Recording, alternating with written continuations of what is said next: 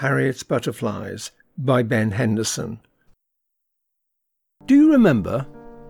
Do you remember the one you had last night? No. Like will o' the wisps, aren't they? Dreams. So universally experienced, yet so unique to each and so seemingly unquantifiable. Freud contended they represented unfulfilled wishes, Jung, that they were the unconscious mind glimpsing at the events of the day. Fritz Perls suggested they were parts of ourselves that had been ignored or suppressed. In the fourth century, Herodotus was saying they were simply our minds unpacking its daily cares. Now, Harriet Van Bregmann is a wealthy woman, a very intelligent, very wealthy woman. She's been described as many things in her 42 years, but a dreamer isn't one of them. Harriet is well educated, well travelled, well heeled, well read, and well spoken.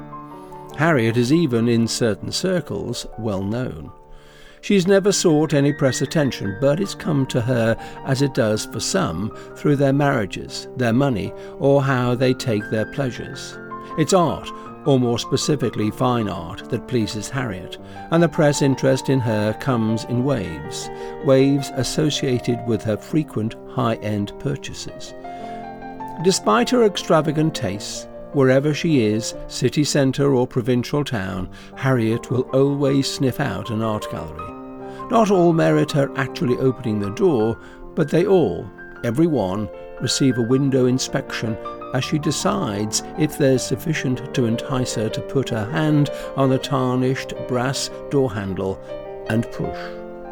Something to make her ring the automated entry bell as she puts her foot on the brown, bristling doormat.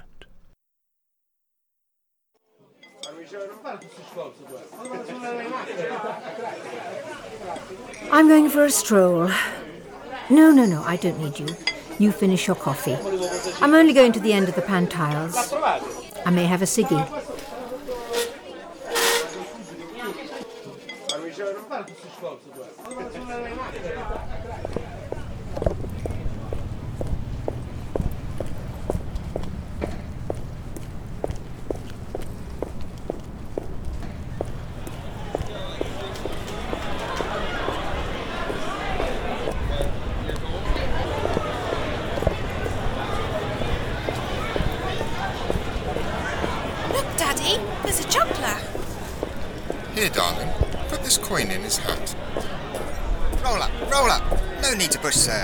Everyone. Refreshing cold spring water on a hot summer day. Once it was fashionable, now it's just free. Come on, folks. Is it one at a time or none at a time? How about you, madam?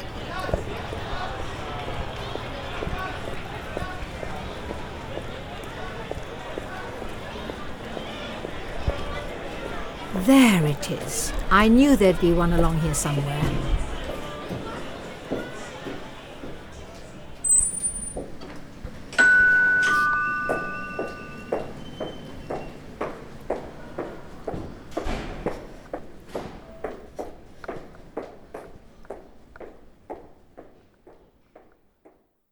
On a bright Saturday afternoon, Harriet found herself entering a gallery, being led by the hand by the blind proprietor.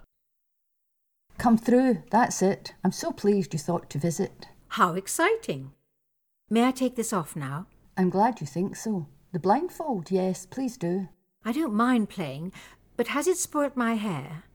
It hasn't spoilt my hair, has it? At that moment, she notices her host is wearing dark glasses and is apparently blind. I'm sorry.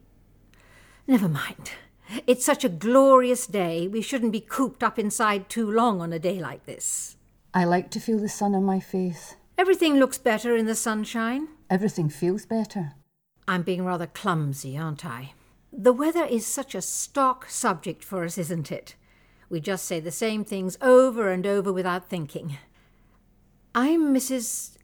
No, I'm Harriet. Just Harriet. And I'm going to assume you are Mrs. Cross. We can all be on first name terms these days. Rita, Mrs. Cross holds out her hand towards her. Harriet moves to take it and shakes it lightly. I know that. That's Arabic. Favoured by God. I wonder, Harriet. English.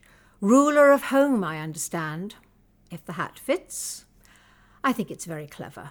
There's so little imagination displayed these days. Imagination. Your shtick, your sales technique, your build up. It can be such a monochrome world. Bit of colour, why not? I thought I'd seen them all, but this is pretty unique. Really, it's very good. Everyone likes a bit of mystery, don't they? This isn't aimed at everyone. Good. Because I like the exclusive even more than I like the mysterious. Harriet takes a small business card from her handbag and reads. Cross, collections, ring, etc. Here I am. Yes, here you are. Over the years, I've been lured to auctions and sale houses by champagne and caviar, Chippendales and crooners. But the blindfold and limo, fun. But it's a bit hammy. Or a little bit Hitchcock. You rang the number. I'm a sucker for Hitchcock. I'm a frustrated Hitchcock blonde. Are you? My husband says collecting is my adventure. He thinks I'm a bit crazy. And I tell him he eats too much and doesn't take very good care of himself. I am still the same size as the day we married. Who's the crazy one? It's insatiable in some people, isn't it? The collecting urge. It can be a lifelong pursuit, can't it? One hunts, one finds, one bids, one buys, one catalogues, one rests, then one hunts, and so on. And I'm a very good hunter. It's my métier, even though I do say it myself. Sigmund said we're anal retentives. Sod, Sigmund, I say. And Jung said, collecting and completing sets is simply derived from our ancient need to gather nuts and berries. Who knows? I expect Jung is quoted more than Freud. By collectors? Yes, by collectors. Should one use the word anal on a first meeting? You say what you think. Generally, unless I convince myself there's a strong reason not to. And here you are. And where is here, pray tell? The blindfold should suggest to you that where we are is not general knowledge. Are you going to keep this up? All right, I'll play along. I'll not spoil the sport. But I'm just going to have a peep at the GPS on my phone. Harriet searches in her handbag. It's not there. Where is it? Nearby. Did that dark driver with a smile of yours take it from my handbag? The contents of my phone are private, and taking things from my bag is intrusive. This is now making me just a little uncomfortable. Please return my phone. I'll have it back now, thank you. You will? I want my phone, Rita. And I have rules. I don't care about your rules. Return my phone. You've been in other venues where photography is expressly forbidden. So, this isn't the Duomo, is it? It's not the Sistine Chapel. What does your phone have additionally to GPS? A camera, you mean? I see. Very well. You keep it for now. Keep up your shtick. But I'll tell you now, I am not an easy mark. This had better be worth my time and inconvenience. You are here, as are the things you desire. Oh, are they now? You don't know me. How could you possibly know what I desire? I'll tell you right now, I may like your shtick, but I won't play politely and nicely while you file me past some Royal Academy rejects or some daubs by a frightfully local, didn't know he had it in him car mechanic who wants to exchange oil for oils and brake pads for brushes and crying out for the attention and sponsorship of an art hungry but less than discerning stuffed purse philanthropist because that is not me. Joshua by Donatello. The terracotta? The terracotta. You have a copy? I have the original. Oh, really? Oh, do you really? The Pagans by Botticelli. Destroyed in the bonfire of the Vanities. That one, you mean? Leonardo's Leda and the Swan. Missing from the royal palace at Fontainebleau. Missing and now found. Here. Incredible. Miraculous. Cellini's The Wedding of Neptune. Missing. Titian, The Battle of Spoleto. Destroyed. The Crucifixion. Don't tell me. Peter Paul Rubens. The same. Lost at Sea, 1820. Lost at sea, washed up here. Things that were lost. I'm intrigued. Naturally. No, I'm intrigued by how you are going to deal with my inevitable disappointment when the glaringly obvious reality, the inexorable truth that these items aren't here, is revealed. You know, I now feel compelled. I feel I have to wait to listen to that part of your routine, that part of your shtick. I do know who you are, Mrs. Van Bregmann. I know what you buy. I know you don't care to telephone bid. I know you like to be in the room. Are you really going to pleasantly anticipate disappointment? Collecting at the level I do has its highs and its inescapable lows. I have a certain threshold for pain and disappointment. Have you got one of those extraordinarily able forgers like, um, what's his name? John Myatt? Is he turning out genuine fakes for you? There's a market for him now, you know. He always seems too nice to be dishonest. He was a school teacher, apparently, and teachers don't cheat, do they? I wonder if anyone will ever forge a John Myatt. Wouldn't that be just too ironic? Imagine how thrilling it would be if you could see all the works I've mentioned. Shtick! Let's get it over and done with. But if it bores me, I will waste ten times more of your time than you have of mine. If it amuses me, I may even buy one of your fakes. If it makes me laugh and interests me, I may even pass your card on to other wealthy collectors of my acquaintance who may enjoy your little snake oil sideshow. Through here, is it? Just a moment. It isn't time yet. If you go into that part of the gallery, you may not find what may be found in here. I hadn't taken two steps, and whoops, Caravaggio is slipping away from me already. Rats. Rules. Oh, yes, of course. Rules. Cellini, Velasquez, and a Titian. No Caravaggio. No Caravaggio. But who would possibly care? Who in their right mind could express any objection when so much else is here? Harriet opened some red curtains, concealing the contents of a small display cabinet. A pair of old men's shoes, buckled, 18th century, old tanned leather. She picks them up and examines them. No discernible difference between the left and right, which makes them appear authentic. But even then, they're an oddity, not a rarity, and of no interest to me. To me, shoes are Zanotti, Versace, or Louboutin. No sale, Mrs. Cross. They may be the shoes of the Scarlet Pimpernel. Are they now? Well, I know why you haven't sold them. You do? I hope this doesn't come as too much of a shock to you.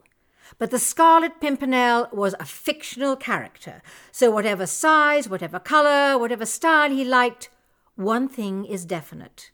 One thing is unambiguous about his shoes, and that is, they were fictional too. I don't suppose you'd accept my notional fifty pounds for your fictional shoes. Please don't bother showing me Robin Hood's hoodie or Peter Pan's pants next. It's said the wearer of those shoes could escape detection. Brilliant! they seek him here, they seek him there, those Frenchies seek him everywhere. Oh, please. Much historical fiction is based on historical fact. Shtick. How long have you had those shoes? Quite a long time. Yes, I think you'll have them a long time yet. I can't see anybody walking off with them, unless, of course, you admit a miscreant, ne'er do well shoplifter, who half inches them and then evades detection by putting them on his feet. While all his light fingered mates are lined up in the juvenile court, he remains happily at large, completely baffling the poor old plod as long as he's a crook from the ankles up, and Captain Hook from the ankles down. Can you hear me? Oh dear, I hope that's not one of your disappointed customers. I'm not going to be a witness to some sort of unpleasant dispute, am I? Someone who's been wised up? Someone with a strong case for a refund returning Robinson Crusoe's cufflinks? No, it's not. Everyone I meet parts with their money willingly and contentedly. I see the more attractive side of people, especially when the sun's shining. Harriet playfully takes the umbrella from the coat stand. OK, don't tell me. This brolly was in a James Bond film. It's bulletproof. No, Sean Connery fired a poison dart with it. No, not 007. The British TV thing, The Avengers. Steed, that's it. It was Steed's umbrella. No, it wasn't. No, I've got it. Gene Kelly singing in the rain. No. Mary Poppins. Feed the birds, twopence a bag. It's just an umbrella, an umbrella like any other. Now that was silly. You've missed a sales opportunity. I'd set it all up for you. All the groundwork was done, the ball was in the air, and you didn't hit it. I may have been taken in entirely. Now you'll never know. Or am I still softening you up? Is it part of my shtick? Oh, yes, perhaps you are. Let me review then. The next item. Tease me. Give me the first letter. M. Manet, Matisse, Monet, Miro, Munch. Again, Harriet opened some red curtains on a wall mounted display cabinet. Nothing so obvious. It's a mirror. Yes, it's a very old looking glass, Venetian. It's just a mirror. I have mirrors. I have many mirrors. I have properties all over the world, and they all have mirrors. And some are even, like this one appears to be, antique mirrors. In fact, I bought a mirror like this in Venice on my honeymoon. They're of no interest to me. That mirror may have had some interesting owners. I see. Enthrall me. Cary Grant, Leslie Howard, Lauren Bacall. No, it wouldn't be them. You prefer the property of the fictional. It was Tintin's. No, it was Popeye's. It was Popeye's eye popping mirror. Harriet playfully flexes her muscles in the mirror. Tom, Dick, and Harry. How enticing. An old mirror owned by Uncle Tom Cobley and all. Two Toms, a Dick, and a Charlie, actually. What a marvellous acquisition. Thomas Hobbes, Thomas Paine, Richard Wagner, and Charles Darwin. That mirror belonged to them? You doubt what I say? Who was Harry? There was no Harry. No Harry.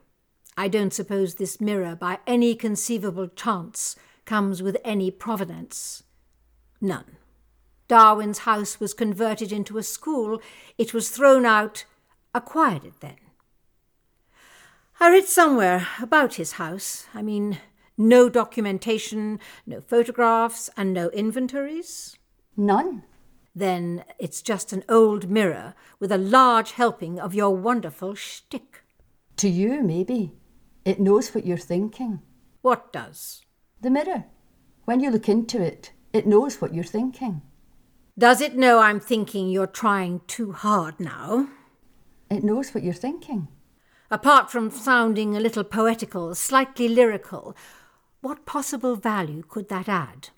If I know nothing else, nothing else at all, if I had learnt nothing at all, at the very least I know what I am thinking. Every conscious, sentient human knows that too. Yes, you do. Everybody knows what they're thinking. But that doesn't preclude those making bad choices, making bad decisions. As long as you look in that mirror, you will come to the best decision. You will make wise choices. As long as you look in the mirror. The mirror will help you. Help you? Reflect. Love it! The mirror that helps you reflect. Genius. Does it know I'm wondering how many of those you've sold to half wits? Charles Darwin's mirror? His thinking mirror. Old Charlie Boy did ten laps round his garden and had one eye in the mirror and one on the paper in front of him as he scratched out his theory of evolution with his old quill pen. The mirror may have been in his study. Others may have owned it too. Yes, you said. The mirror for the masters of music, philosophy, and science. How many of these are over the fireplaces in Tunbridge Wells or hanging in the halls of Hildenborough? There's only one, and plainly, I haven't sold it. No. No. Of course you haven't. Now you're going to tell me it's such a special item, it simply must be owned by the right person. The right, wealthy, invited specially has to be you, person. Am I wrong? Is that the expectation? Yes. And that person is me. And then I fall over myself trying to get my cash out.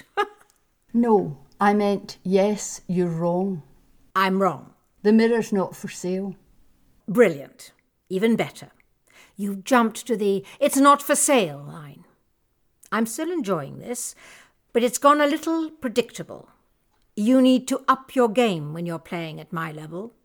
You're going to wheel out the I don't want to sell, but I've just found out that my granddad, mum, kid, or dog's got cancer, or whatever, and simply must have this life saving operation that is going to cost however much. And that's the only reason why you're compelled to sell that mirror to me for a thousand. Then I offer you five hundred, you take it, and we go our separate ways. I can't be manipulated like that. It's akin to slapping me in the face. It's insulting if you think that I am that naive. Go on. Sorry. Don't let me stop you and your shtick. No shtick, no sale. How much? Rita smiles and shakes her head. Come on. I'm a busy woman. I don't play games. You're not a busy woman at all, and you love playing these sort of games. What? That was unexpected. That's very blunt, and that's very rude. Is what I've said untrue? Perhaps it's not altogether untrue, but I think I'm accustomed to being treated with. Fawning sycophancy? Yes, maybe I am. Do you want fawning sycophancy from me? Do you want me to be obsequious? Now, no. I don't think I do. Oh, I get it. This is some more of your shtick. And now you're being hard nosed. It's a switch. You're trying to put me off balance. It's a switch. You're changing the background. You're changing the mood. Your demeanour. It's good. Honestly. Really good. You nearly had me there. Listen. I've been doing this so long, you're not going to shock me. There's nothing I haven't seen or heard before. Why do you collect? Is it just the quest? I'm interested in the old. I'm interested in the rare. I have an eclectic taste and I have a very great deal of money. Money, money, money. That's vulgar, isn't it? It's vulgar, but I like it. Yes, you like to collect. You have the panoply of the artistic world in which to harvest to your heart's content. I feel I'm in that fortunate position where I can help the world and, of course, the artists themselves. That's just the answer your staff are instructed to give to less than probing cub reporters when they contact your office. How did your involvement help? That's a strange question. Isn't it obvious? How would anything move if I, or people like me, well resourced people, didn't buy? The most contemporary work you've ever bought is an Edward Hopper. I'm told it's very much a rising market for Hopper's work. You went to that auction to buy an Augustus Egg. When that was withdrawn from the sale, you only bought the Hopper because you hate to leave empty handed. What's your point, assuming you have one to make? Hopper died in 1967, so your financial input wouldn't be sustaining any artists currently, would it?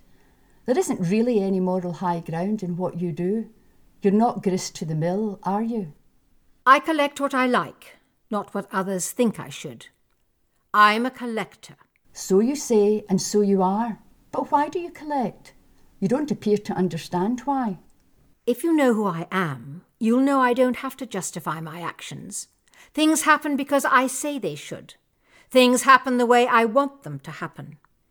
People exist around me for the sole reason of making those things happen. You really can't know who it is you're talking to, or you wouldn't say anything so impertinent. You may have mistaken my interest for impertinence.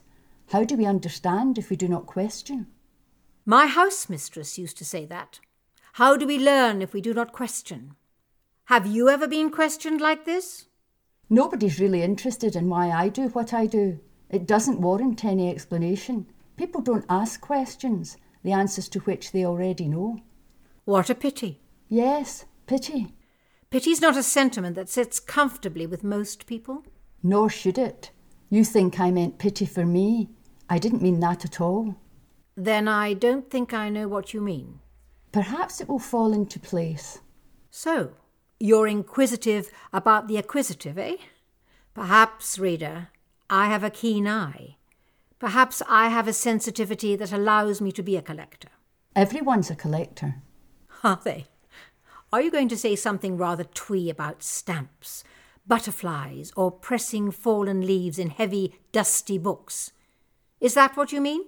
Scars, memories, experiences, maybe. Oh, how wistfully poetical. Are you going to tell me there's something dark about collecting? Are you going to give me some more Freud? Demi Moore collects dolls. Sharon Stone cashmere sweaters. Hardly evil personified, are they? Donald Trump collects skyscrapers and Napoleon countries. And I must have sat between them both at school. How funny. Am I supposed to in some way counter that by saying St. Louis collected saints' relics, and Henry Wellcome's preoccupation hasn't been condemned? My goodness, I wasn't expecting anyone to crunch my credo like this today. You never sell anything you collect. I don't need to sell anything. What would be the point in buying something I had no intention of keeping? I'm a collector, not a speculator. Once these works have found themselves in your possession, they're never seen again by the general public. As you appear to do, I must consider security. Yes, security. Many museums and galleries have made requests to you. Places with state of the art security. They've all been denied. I have never denied. I don't recall ever denying anyone anything. Ignored then. It amounts to the same thing. I don't respond to begging letters. I'd never do anything else. But surely the purpose of these things, their only purpose really, is to be seen and to enrich. In your possession, all these works are lost to the world. I'm not destroying them, I'm owning them. Why should I feel some implacable obligation to freely feast the eyes of the undeserving? Undeserving? What makes someone undeserving? Look at the V&A, barely 200,000 visitors every year, probably more than half of which are curious tourists. The Tate Modern, they couldn't even tell you where it is. Give them art and they ignore it. I don't ignore it, I collect it. But do you really value it? I pay very large sums of money to own these works. In those terms, who could value anything more than I? Is that what you really value?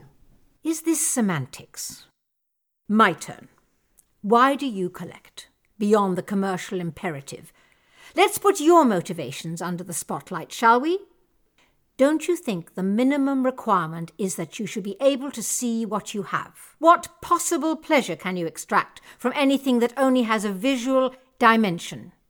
God forbid you don't mistake my interest for impertinence. I'm a simple collector. To use the colloquial, I do what it says on the tin. I collect for other people's benefit. You make it sound so noble. I don't feel noble. I feel useful. That's enough. I've never heard it put that way before. Useful. Is that a difficult concept for you? Not difficult, just strange. The idea that collecting is useful I find incongruous. We can't all see things the same way, can we? Vive la différence. It's a fundamental to identity, isn't it? What is? How we relate to each other, how we need, and how we, in turn, are needed. Is it? No man is an island and all that. For whom the bell tolls, it tolls for thee. John Donne, you know the poem. Of course I know the poem. I didn't only study fine art. Had you put me down as limited and pampered? I hadn't put you down as anything. My parents packed me off to Gordonstoun. I certainly wasn't pampered there. Plenty of roughing it, plenty of fending for self. I've got a scar where I burnt myself on a camp fire, and another by my navel where the naughty shared fag got accidentally stubbed on my tummy as it was passed back along the line. I wasn't looking. I had my hands gently cupped around a mountain ringlet. I never kept them, I just caught them. Harriet Radisson's catching butterflies again, miss. I can still skin a rabbit and gut a fish if the need arose. Don't judge a book by its cover. I can't do that. Was that insensitive? You know what I mean. I do know what you mean, Mrs. Van Bregmann. Tell me about Gordonstoun. I'd go back in a heartbeat. Time of my life. You didn't mind being away from home? Home is where you make it. Dad was a diplomat. I couldn't follow him round the world, could I? Why would he want that? That would have been inconvenient. He had an important job. He always said that. On the occasions he was introduced as an important man, he said he was an ordinary man but had an important job. He wouldn't want me hanging around his legs. That would never do. Your Excellency, please excuse Mr. Radisson while he helps Harriet with her homework. Would the Charge d'Affaires mind discussing this in the garden? Harriet's up a tree.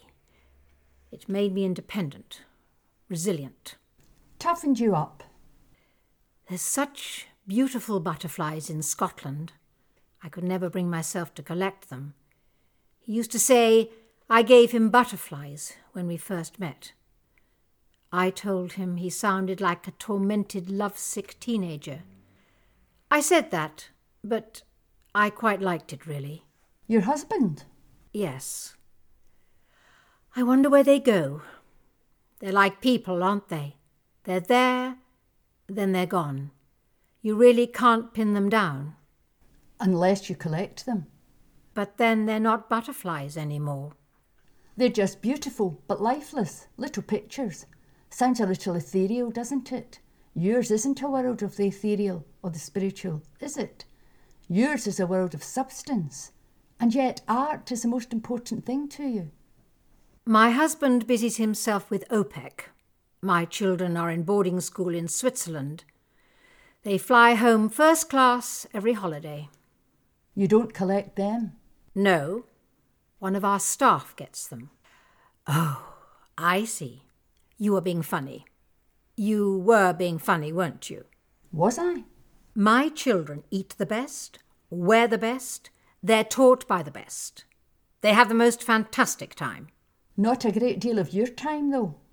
I don't believe in smothering children. That stunts their development. And don't presume to give me a lecture in child psychology. Home is merely where you lay your head and keep your possessions round you. Harriet notices the chiffon around Rita's neck. Tartan. What was tartan? The first thing I collected. We didn't have a lot of space in the dormitory. I collected tartan ties. That chiffon you have around your neck, that's a Glenaladale. Did you know that? Yes, yes, I did. That was the first one in my collection. My dad gave it to me that day. Which day? The day they dropped me at school. He couldn't find a hanky. He took the tartan tie he was wearing off and dried my eyes with it. I could identify every Scottish clan by the time I was ten. Clan, family, ties. Do you think we've come back to identity? I think you've read too much into it. I need to see to Jack Wolf, Your assistant? my dog. Let me help you. Harriet goes to take Rita's arm. Don't touch her. Don't move her. Was that aimed at me? No, I'm quite all right. I can manage. I'm glad you're not here on your own. Harriet looks in the mirror. She makes sure nobody's looking, takes it from the wall, places it in her attache case, and closes it. She draws the curtains. She takes a cheque book from her handbag and writes a cheque, then writes a note. Couldn't leave empty handed. Check for a thousand in drawer with business card. Contact my office if this is insufficient. Harriet Van Bregmann. As Harriet closes her attache case, Rita enters. You were talking about your husband. Was I? Well, what's to be said? We don't live in each other's pockets. We're not those sort of people. He's away a lot. I see him when he's in the UK. He says the UK is dreary and the British are as cold and miserable as their weather. He didn't always think that. Why am I telling you this? We're just two people having a conversation. A conversation that people have when they're getting to know each other. I've never felt the compunction to have this sort of conversation with With? with the proprietor of an art gallery, someone I've just met. It's just a conversation. I'm of no threat to you. I have no expectations. I don't open up to strangers in this way usually. I speak to him every few days, more if he remembers to call. He doesn't usually. I don't pursue him. What would be the point? I'll only be fobbed off by a well rehearsed flunkey. No point in putting them through it or myself. Besides, I wouldn't want to appear that needy. Out of sight, out of mind. It wasn't always like that. My husband wanted a woman who could turn heads and have a head for Turner. I fitted the bill. Adapté à l'objectif.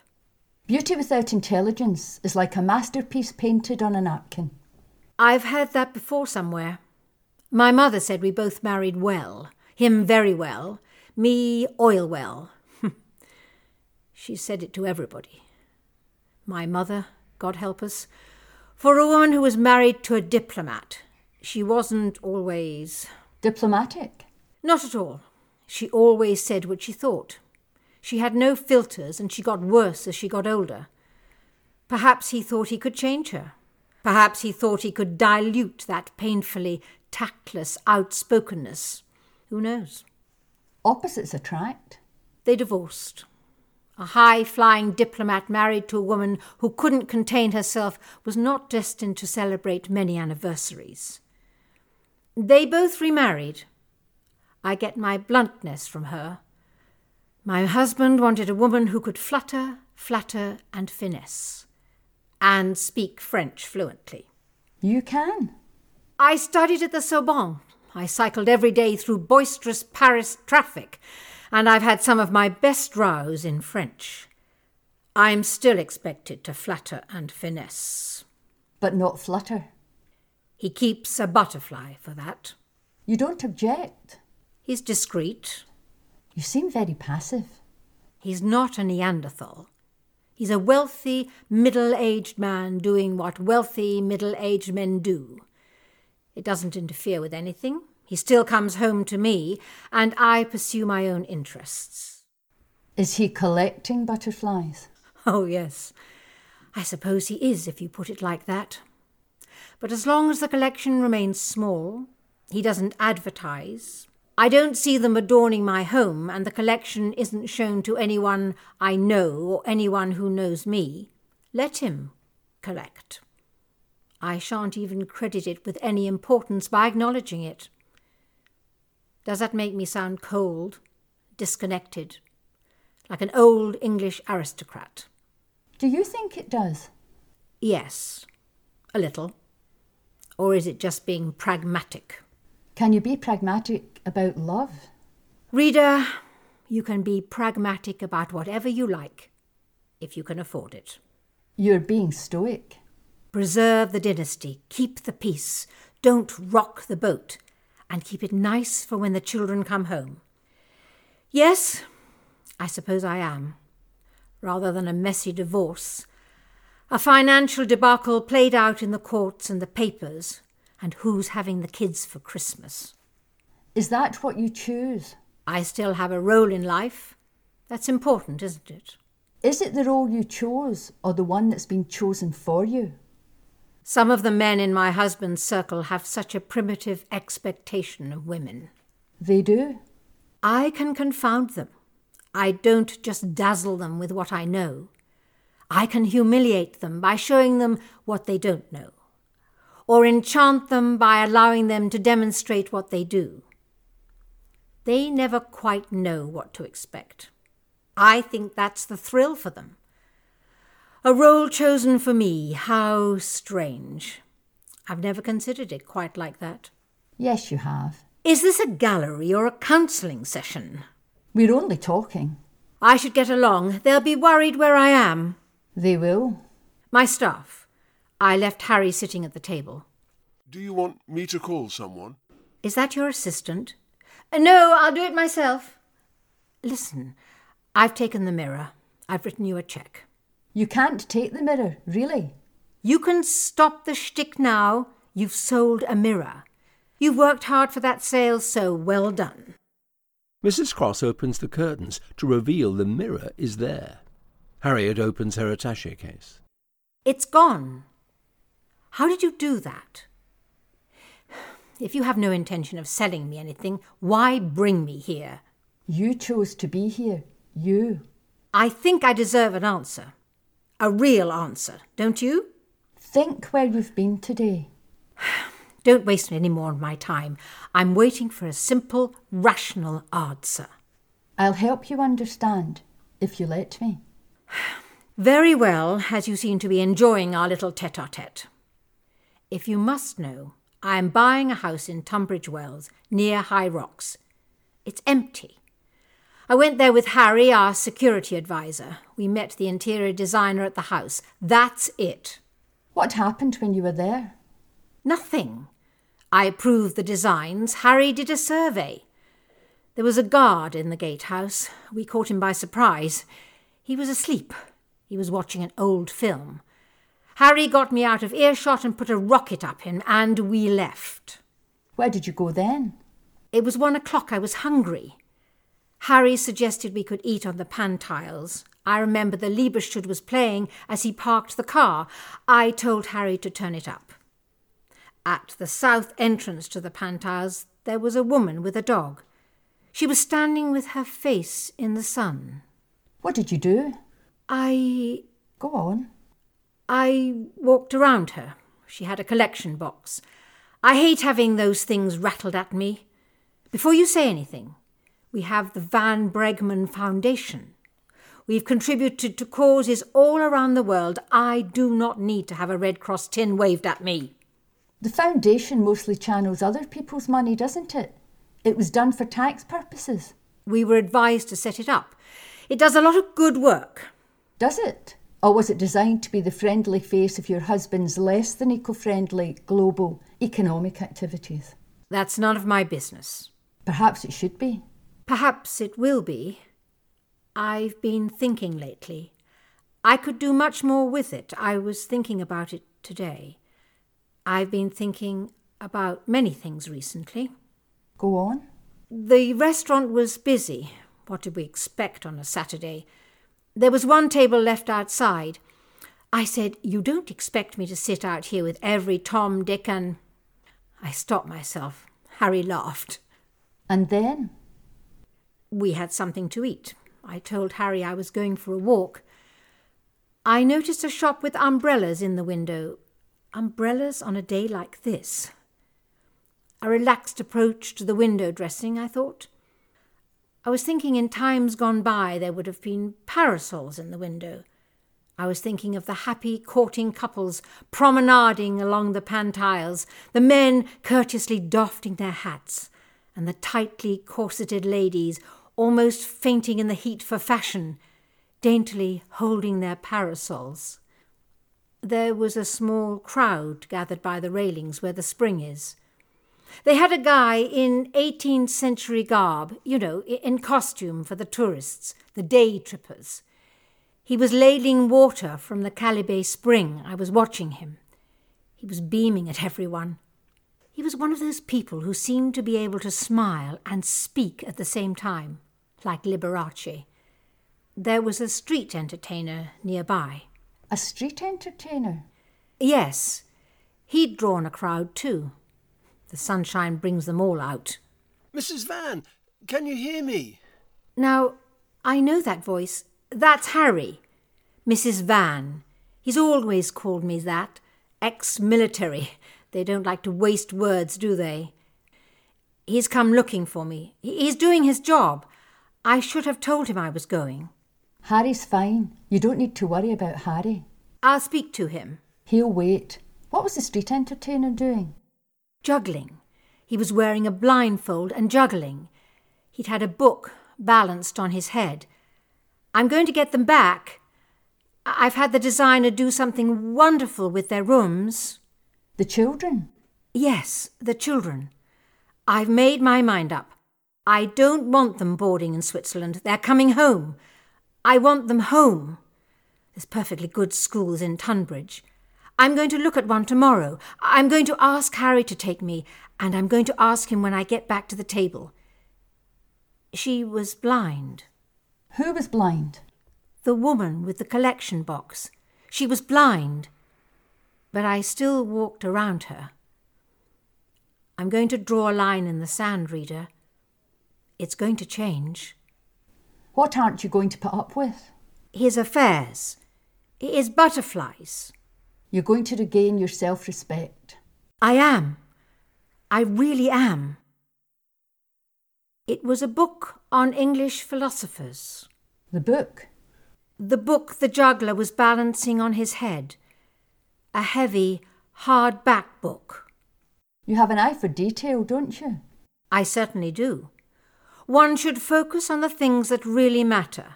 Don't ignore them. Don't get distracted. It's not always easy. Things are simpler than people. They are. They're easier to control, aren't they? They're easier to. Possess? Yes, if you like. He had such a lovely smile. Smile? The young man at the spring with the ladle. I noticed his smile and his shoes. You noticed his shoes, didn't you? They were normal black slip ons with silver sprayed cardboard buckles attached. Doesn't matter, I thought. If you can smile like that, nobody will notice your shoes. Harriet, can you hear me? I'm a doctor. The doctor wants you, Harriet. Why does a doctor want me? What did you do next? I ambled along to the gallery. I was looking through the window. The shopkeeper looked up at me from behind her desk and smiled. There was an old mirror on the wall behind her. I could see my reflection. I put a Sobranie in my holder. Silly habit. I should kick it. I had my hand on my lighter in my bag. I can smell something. Something strange. It's beautiful the way they've kept this old Georgian parade. The ornate shop fronts, the one next to the gallery, is boarded up. There's a box of tourist flyers for local attractions just inside the door of the gallery. I thought that was unusual in a gallery. The ones at the front are for Darwin's house. They've been renovating that shop for a while. It's going to be a boutique, lots of bright colours. It's going to be called Chrysanthemum. They've attached a logo to the hoarding. He was in such a hurry to finish last night, he couldn't have realised he'd drilled through the gas pipe. He was in such a hurry to get to that cold pint of lager. It's been so hot these last few days, so very hot. He's been sweating in there all day. Tradesmen are always in such a rush on a Friday. He just wouldn't have seen what he'd done. I was looking in that mirror thinking, thinking of all the changes I'm going to make. I was thinking, shall I go back to Harry now? I can smell something strange. It's really quite strong. Then I saw it. You saw the butterfly? A red admiral. I saw it in the mirror as it flew behind me. It settled on the chrysanthemum. I'm sorry. There's nothing I can do. She's gone. Time of death 1:55 p.m. I've remembered. You've remembered the film, haven't you? The film the guard was watching.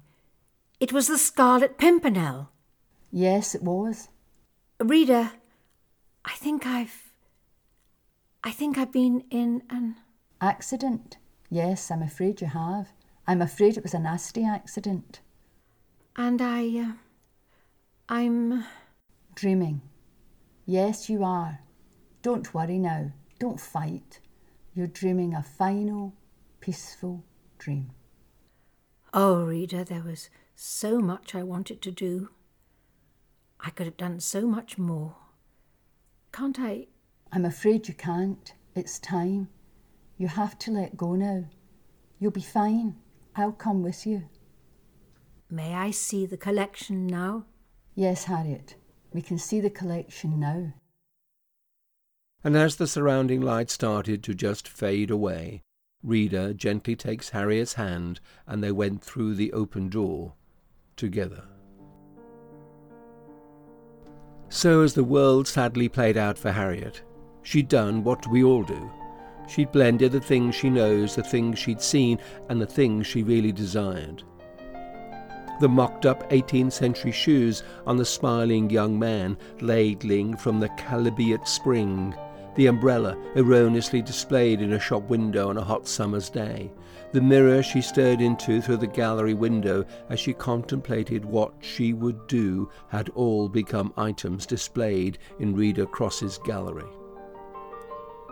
A collection of her day's experiences, the Wagner aria on the radio as she was driven in her limousine, the book of English philosophers balanced on the juggler's head. The advertising flyers for Darwin's house had all crept into her subconscious and been reused. Even the old black and white film on the television by the sleeping guard in the gatehouse had caught her subliminal attention. And who was Rita Cross? The blind gallery owner who'd been more than a little provocative as she steered Harriet towards what she really wanted.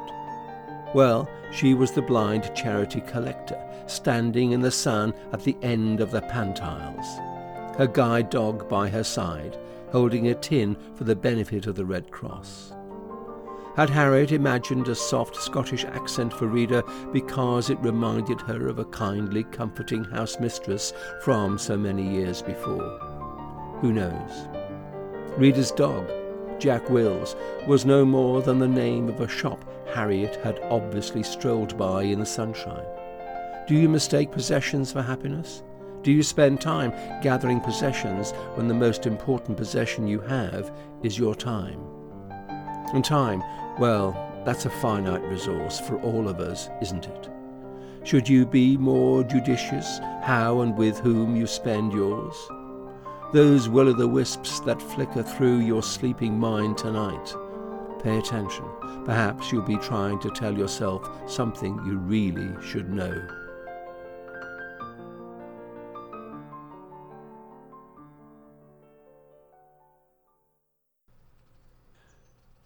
End of Harriet's Butterflies by Ben Henderson. The characters were played by Harriet Van Bregmann, Sally Halliwell Carew. Mrs. Cross, Liz Haney. The Doctor, Chris Murphy. Additional characters were played by Clara Daly, Timothy Daly, with narration by Edward Kirkby. This is an audio theatre production. For more information or to volunteer, please visit audiotheatre.uk.